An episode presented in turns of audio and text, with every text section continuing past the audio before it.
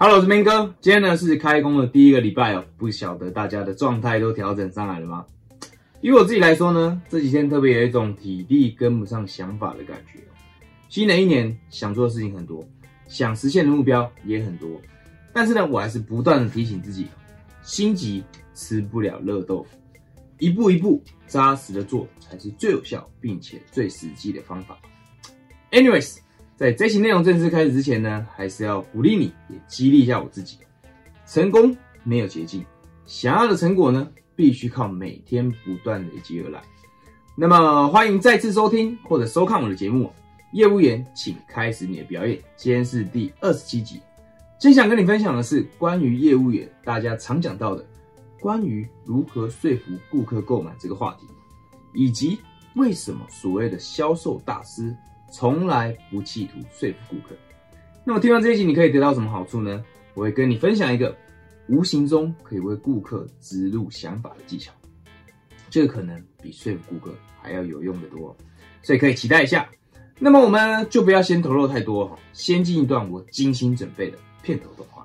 Let's go。你现在收听的是业务员，请开始你的表演，与你分享如何运用演技来让销售这件事情变得更容易。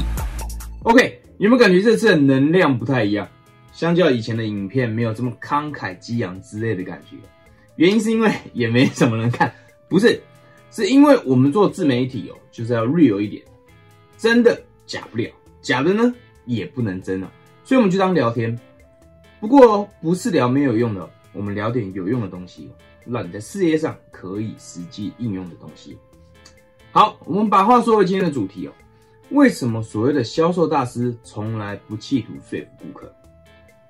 这几年来啊，我看了很多关于销售的书，也上过很多课。其中，我认为可以被称作大师的有《华尔街之狼》Jordan Belfort，《销售的科学》啊，《销售的科学》大卫霍菲尔德，还有《故事销售赢家》Paul Smith 保罗史密斯哦。不管你是不是业务员，这三本书我都推荐你去买来看。因为即便你不是业务员，不需要销售产品，当你在和别人沟通的时候，你需要学会如何把你的想法销售给对方。讲到这里呢，如果有看过《华尔街之狼》这本书的人，可能会好奇，Jordan Belfort 最出名的不就是直线说服系统吗？怎么会说他不企图说服顾客呢？如果你也有同样的疑问，我可以告诉你的是，直线说服术提到的说服，跟你想象中的说服。其实有非常大的区别。一般业务员认为的说服是什么？直销会怎么说？哎呦，我跟你讲啊，这个商业机会呢，真的是好，我才会推荐你。我是把你当好朋友才想说找你一起赚钱的。保险呢？保险会怎么说？哎，你要想哦，买保险呢，就是让自己的将来可以多一份保障。谁也不知道明天跟意外哪一个会先到，对不对？如果是零售呢，会怎么做？不然这样啊，你如果现在可以下单的话，我给你打八折，开个张就当交个朋友。这些呢，是一般业务员普遍认为的说服，在华尔街之狼直线说服系统里面呢，你完全不会找到类似这样的说法，因为真正厉害的说服人。就是让对方自己说服自己，因为没有人喜欢被说服嘛，就连你自己都不喜欢被说服，更何况是你的顾客，对吧？我听过一个很有趣的故事哦，这个故事呢，我忘记在哪里看到的，反正呢，网络上也找不到。故事是这样：有位老人，他住在三楼，而他的楼下呢，住着一位年轻人。这个年轻人呢，街坊邻居都说他是个骗子，因为这几年相处下来啊，大家多多少少都被他捉弄过。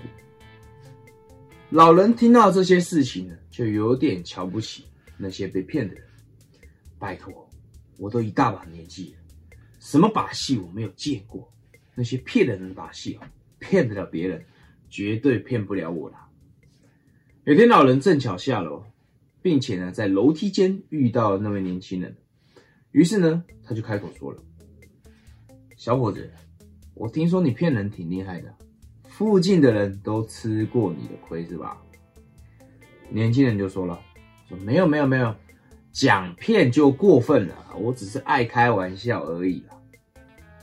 话还没说完，老人就抢着说话了，别说了，来，你骗我一个试试。你要是能把我从这给骗下楼，我就服了你。我跟你说啊，我活了这么久，什么骗术我都见过了，从来没有人可以骗到我。年轻人听完这番话之后，无奈的表示：“哎呀，老爷爷，您别开我玩笑了好吗？我再怎么样也骗不了您啊！您见识这么广，又这么聪明，我这点雕虫小技根本就没有作用。我看，我看，您看这样好吗？您站在楼上啊，我要把您骗下来啊，这太难了，我实在做不到。不过要是您跟我交换位置啊，我把您骗上去，这我可能还有一点想法。您愿意试试看吗？老人听完这些啊，他立马兴高采烈的说：“好啊，交换就交换了，我看你用什么把戏可以骗到我。”于是两个人就交换了位置。老人说：“好了，小伙子，你不是说要骗我吗？来试试看吧，我是绝对不会受骗的。”这时候年轻人就说：“我不是已经把您给骗下楼了吗？”故事结束了。听完这个故事，你可以发现到，这是一个关于年轻人把老人家骗下楼的故事。这其中运用的技巧呢，你当然可以用在销售上。不过，我不是鼓励鼓励你去骗老人下楼哦，而是在对方脑中植入想法的这个过程。今天如果是一个一般业务员来做这件事情的话，他会怎么做？哎呦，这位老爷爷，楼上很危险的，您赶紧下来吧。哦，您下来，我请您喝杯茶好吗？您听我的，下来呢就会有好处的。当你用这种方式企图去说服这位老先生我敢跟你保证，绝对不会有效果，因为对方已经刻意提高这个防备意识了，对吗？所以真正的说服是这么一回事，不是你用很大的力气去改变对方的想法，而是你要让对方感觉是他自己想到的。讲起来很简单，做起来呢，其实也不算太难了。信不信？我现在马上就可以在你脑袋里面植入一个想法。我猜你应该会说好。那么呢，在植入之前，我想先邀请你思考一个问题。这是一道选择题，请你要仔细思考之后，在下方评论区留下你的答案。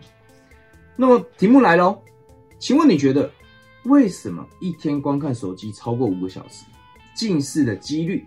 将会比常人要提高十三倍以上。A，因为手机放出的电磁波特别伤害视网膜。B，因为眼球长期运动没有休息，过度疲乏导致。你可以暂停一分钟，仔细思考一下。选好了吗？答案揭晓。我猜你选 A，或者选 B，甚至有可能自作聪明选 C，以上皆非。但是不论你选的是哪一个，我都已经成功在你大脑里面植入了一个想法，那就是一天观看手机超过五个小时，近视几率将会比常人提高十三倍以上。怀疑是人类的天性，要是我直接跟你说，哎，你知道吗？一天观看手机超过五个小时，近视几率将会比常人提高十三倍以上哦。你可能还会有点怀疑，我讲的是不是有依据？但是如果我用了“为什么”这三个字，你就会去思考原因，而下意识的把我说的话当成了事实，很有意思吧？那我们简单做个结论哦，最厉害的说服是什么呢？就是让对方自己说服自己，想在对方脑中植入想法，应该怎么做？你要学会问对方“为什么”这三个字。